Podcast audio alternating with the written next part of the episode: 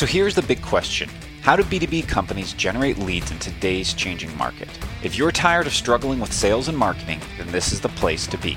In this podcast, we teach you everything you need to know about B2B lead generation today. We are your hosts, Jake Jorgovan and Isaac Marsh, and welcome to the show. Hello, everyone, and welcome back to another episode of the B2B Lead Generation Podcast.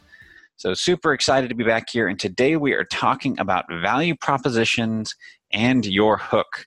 And so, today, here with my co host, Isaac Marsh. And Isaac, what, when people are thinking about value proposition, they're coming up with a hook for their business. Uh, what do they what do they need to be thinking about? I think the best place to start, and this always hurts my feelings a little bit, but is with the good old acronym KISS, KISS, and it's keep it simple, stupid. and that's what we're going to be diving into today is just some of the ways that you can kind of keep your value simple, use it to kind of support your prospects' ultimate goals, vision, and just kind of run from there. Nice, I love that. We're going to dive in on uh, some ways to do that, but uh, totally agree with that on the um, you know the the keep it simple piece because there's we've all seen horribly long complex like websites that like you don't even really understand what they mean or like the if you've ever read any corporation's website, it's like filled with more adjectives than it is like anything. So just painful, just yeah. absolutely painful. So, so when someone is trying to think and start to write out like their value, what they bring to someone, like how, how do you think about that? Yeah, you know what? I think I think I'm just gonna be very hurtful today. Uh, one of the other things that I kind of learned when I was getting started was uh, you should always explain things like you're five and this is one of the uh, questions I ask a lot of people who come come to Lead Cookie and are, are wanting to work with us. Is I say, okay, if I was a five year old, how, how would you explain your value proposition to me? And it's one of those things where if that gives you pause, if you can't necessarily put it into words, that's not your typical kind of Silicon Valley uh, elevator pitch. It's kind of buzzwordy, all that fun jazz. Then uh, it's probably time to to start thinking. Maybe go talk to talk to uh, your nieces, nephews, someone you know, and see if you can get some uh, boots on the ground there. Yeah, that's a that's a good one. And again, I know you've we talk about, it, and there's a lot of tons of studies that most people are reading at, at that fourth grade level, and it's like if you start throwing in like really like complex language or like some people like to like show off like your value proposition your marketing copy is not the place to do that no not at all and maybe that's okay in a little bit more of a branding or if you're kind of talking to people who are at your peer level. I think that that's um, one of the big things too is is this is just jumping off or jumping forward a little bit.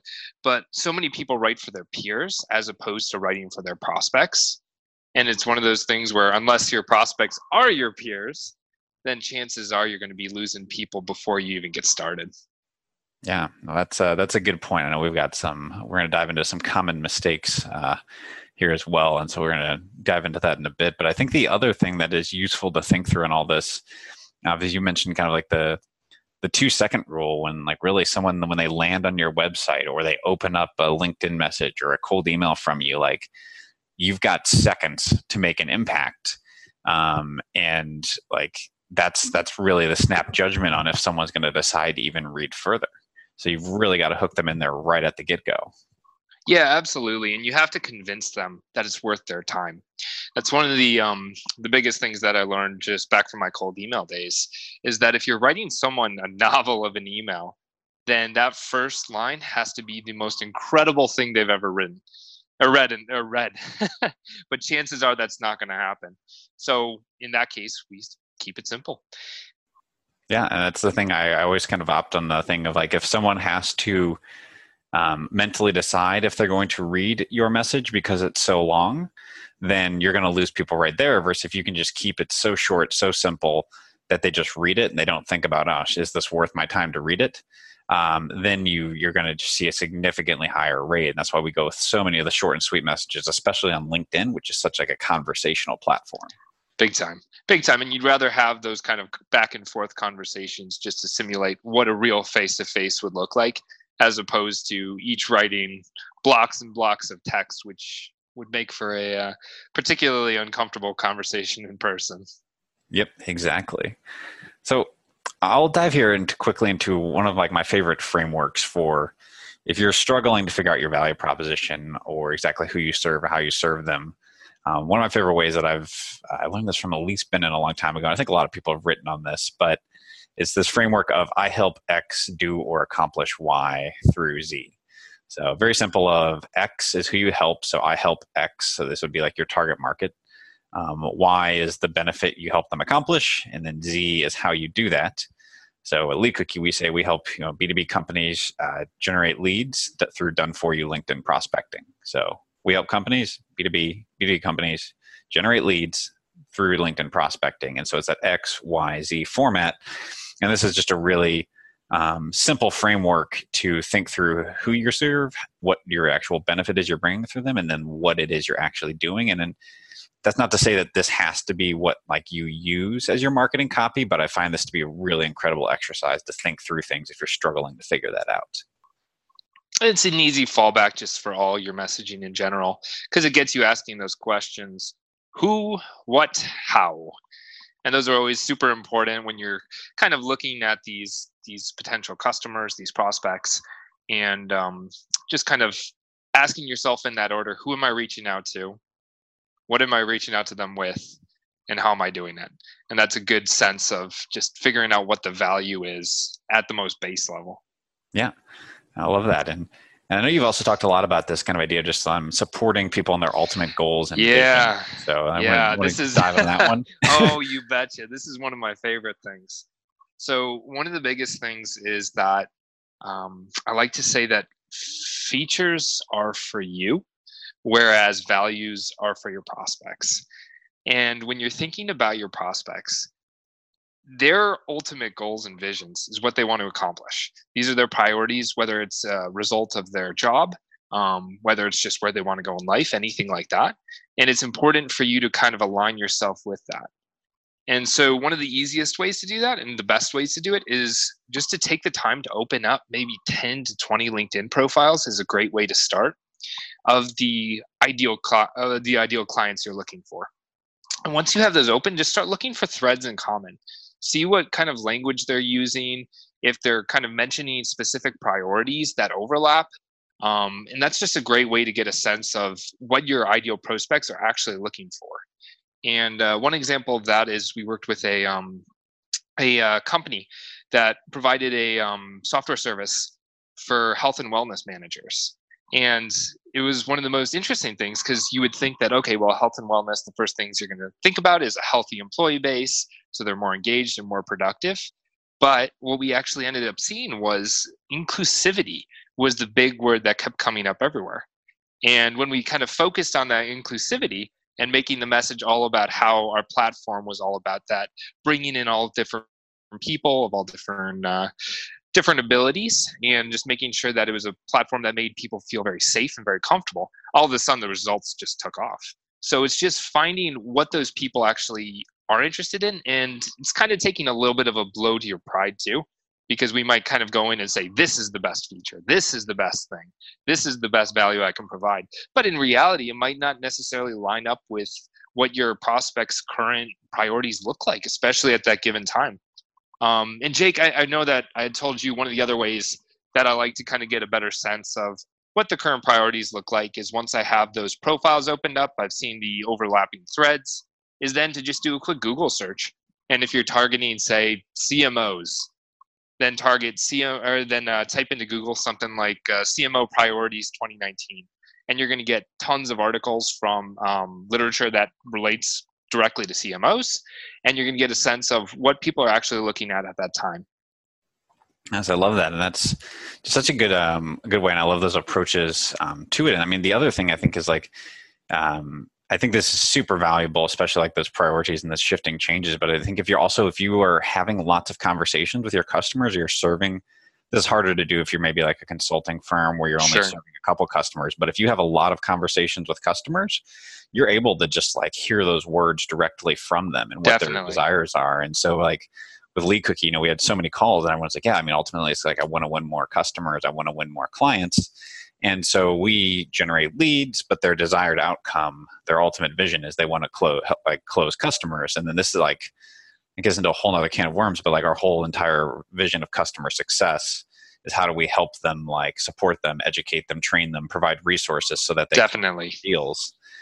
um, and so that's just something that like again just getting clear on what it is they actually want. Like do they want you to build custom software or do they want like to automate like their manual processes? Like that was a key one for an early customer we had and just that differentiation it definitely like it resonated and hit home so yeah i mean i think that that's it to a t and just kind of figuring out like we said before but it's it's one of those things where you can't repeat it too many times, but what is the end goal? What do they actually care about?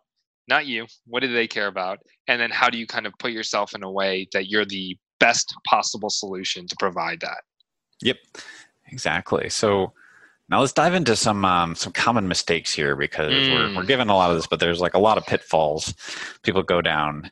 And uh, first one we talked about, we briefly mentioned it, but talking in um, your customer's language instead of your own internal language. And this is one we, we see a lot. Uh, so you want to shed any light on that one? uh, like I said before, you're writing for your customers, your prospects, not for your peers. And it's one of those things where I guess it's it's kind of a, a beautiful thing in a sense. But we all work in our own industries and we live, breathe, and sleep that. And you get to the point where you're so familiar with it, so close to it, that you kind of forget that other people don't necessarily have the same education in that level that you might. They don't necessarily have the same uh, commitment and attachment, any of those words. And so it's one of those things where it's really important to just realize that what you understand, they might not understand. And so what you want to do is just kind of make sure that the words you're saying aren't for yourself. And and I, I man, I feel bad repeating this so many times, but the biggest thing with any kind of sales positioning is realizing you are the least important factor. It's realizing that the prospect, their goals, their vision, what they're going for, their priorities, all that fun stuff is priority number one. That's what you need to focus on.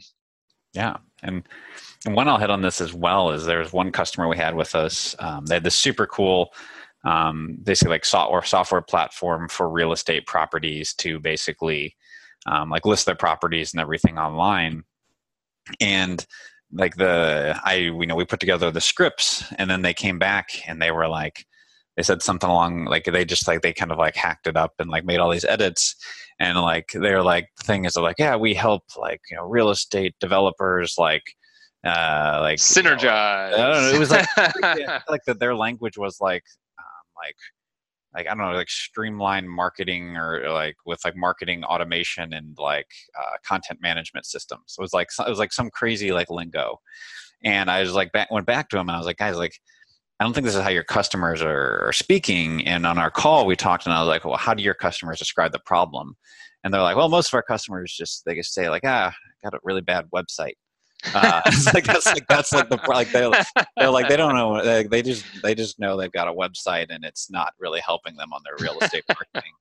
and I was like, they don't care that like the whole platform, all the technology you guys built, they care that this thing is going to help them like share their real estate properties in like a beautiful way to customers. And it's like it's a website platform. It's like ultimately at the end of the day.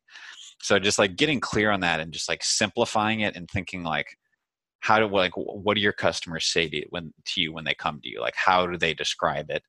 Talking at that level and not your internal like expert level. It's the um, just that expert bias that you kind of get to it.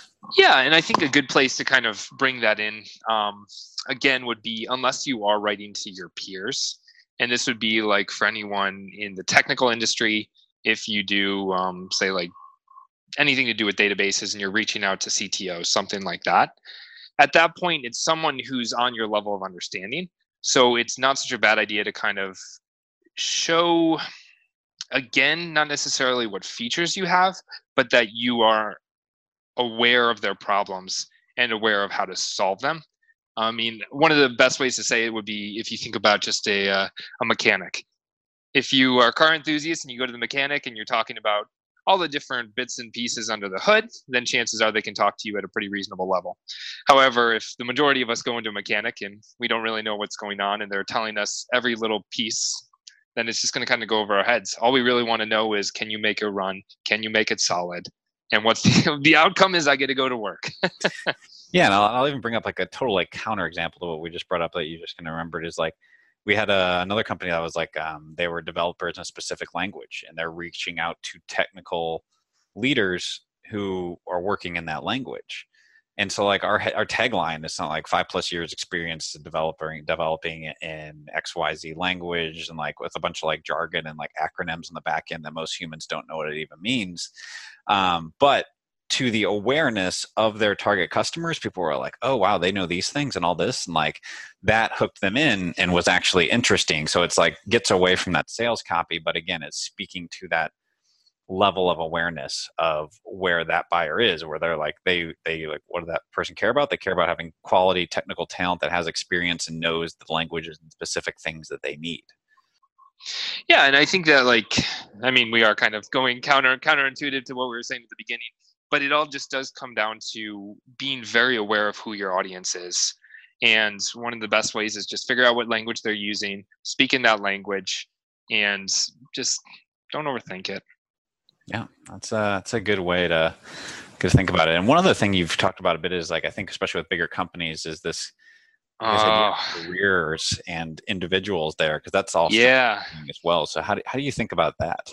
I believe that this was uh, Cal Newport who was uh, talking about career capital, and just in the sense that one thing we don't necessarily always take into mind is what the people we're reaching out to have to lose because we're thinking, oh, well, they can increase conversions by 17%. However, when we present this to them, they're like, okay, we already have a system in place. This system already generates good results. If I bring something new in place and it doesn't doesn't go well, am I out of a job? Is my boss looking down on me? Do I risk that promotion that I was hoping for? And we tend to think in terms of the ultimate benefits of the company without necessarily realizing that we're dealing with human beings who have their own particular interests, wants, desires at that at their level. And again, this is asking yourself, what is the ultimate goal, vision, priority, etc. And how do I make these people look good in front of their boss? Because that's one of those things where in terms of career capital, you have so much of it and you're always hoping that it goes up. But we have to ask ourselves, how can we keep it? How can we mitigate it so that we don't tank it in any way? Mm-hmm. That's a super good one. That's um, there's an old podcast interview I did um, on the Working Without Pants show with a guy named Drew Neisser, and he um, they made their positioning around this idea of basically being like the CMO's sidekick, and they're like, we don't care, like we're not trying to say that we do X Y Z specialty, like our specialty is like how do we support the CMO and make their life easier? And so to like and they didn't take it from like the vertical industry the niche. They were like let's look at the individual like the mm. buyer and like let's talk from that standpoint and how we support them and everything. And they they, they are phenomenal. He's like built a phenomenal business on that. And again it's a different way to think through it but how do you like the individuals at the companies you're buying and like how you play into that and make it safe for them and l- reduce that risk yeah, I think that, I mean, that's just such a good point in terms of the questions you should be asking, especially when you're reaching out on a more enterprise level, is just what's the benefit? What's that risk? How can I increase the benefit while mitigating the risk? And if you can kind of position yourself in that way, it's going to be a much easier way to get in the door than if you're just coming in and saying, hey, we do XYZ. Yep. I love that. Um, one of the last ones I'll bring up here that really comes out of comes to mind on this is just this idea um, when people are trying to figure out this value proposition. I mean, if you're listening to this episode, you're probably trying to figure figure out what to do. And I think this kind of idea of um, of what I've seen a lot of people fail at is like niching out of like theory, and they're just like in their head, and they just try to like pick a niche. Um, you know, they're just trying to like come up with whatever this is going to be. But you know, sometimes like they're niching and it doesn't like does a customer really care? Um, or like they're trying to niche in something and no one else is really niching in it well there might be a problem about reason behind that. Um, and so it's kind of like looking to see if like are other people actually succeeding with that similar value proposition? That's always a good sign. Um, that's not to say you can't carve your own path but you just got to be careful. Um, just because whenever you're going and like you're doing something completely new you got to wonder like you know we've had people like try to be like oh we do this xyz ads for like this industry or something and it's like it's just so like hyper niche like people go and it's like no it doesn't it's just too much so Um, that's just another thing. Just be cautious of going completely um, blue sky original with your niche. Just trying to find other people that kind of replicate and steal from. Yeah, no, I think that's that's exactly right. And we should probably dive into that in a further episode just to kind of talk blue sky, red ocean, and um, I always am reminded of that uh, that quote from Bill Gates when uh, he was accused by Steve Jobs of stealing from from Apple, and he said, "Honestly, Steve, it's more like we both broke into our wealthy neighbor Xerox's houses, and I found you already taking the TV." So it's just the idea where, okay, if your competitors are doing well, if the people are in the industry are already doing well, look at their research, look at what they're saying about their clients, and that's a great starting place as well. Yeah, again, you don't need to be uh, there's a great book, Steal Like an Artist. Uh, and it's just like it's a great thing. It's like you steal things and then you improve and you build upon them, but you don't exactly. Just, you don't copycat. Uh, we've had people copycat the Lead Cookie website word for word, and that is unethical. First, like I'll admit, Lead Cookie was a copycat of like the original concept of LinkedSelling. Was one of the first people that I saw doing it, and we moved into this space and kind of differentiated ourselves in our own way. So it's you steal because like you see someone else who's like doing something in a space that's working that's cool um, but don't be a blatant. If i had ripped link selling's homepage and all of their copy that would have been like uncool. So mm. be like be authentic with it and uh, steal like an artist not like a, a, a criminal. So awesome.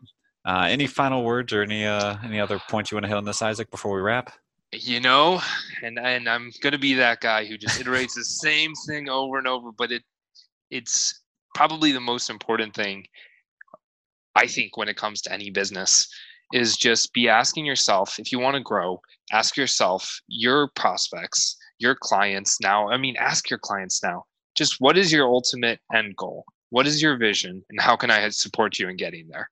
And that's going to be the biggest thing for just developing something sustainable something consistent, and just also improving your reputation in the industry because people are going to know you as someone who wants to support them, not necessarily as just looking to make a quick buck.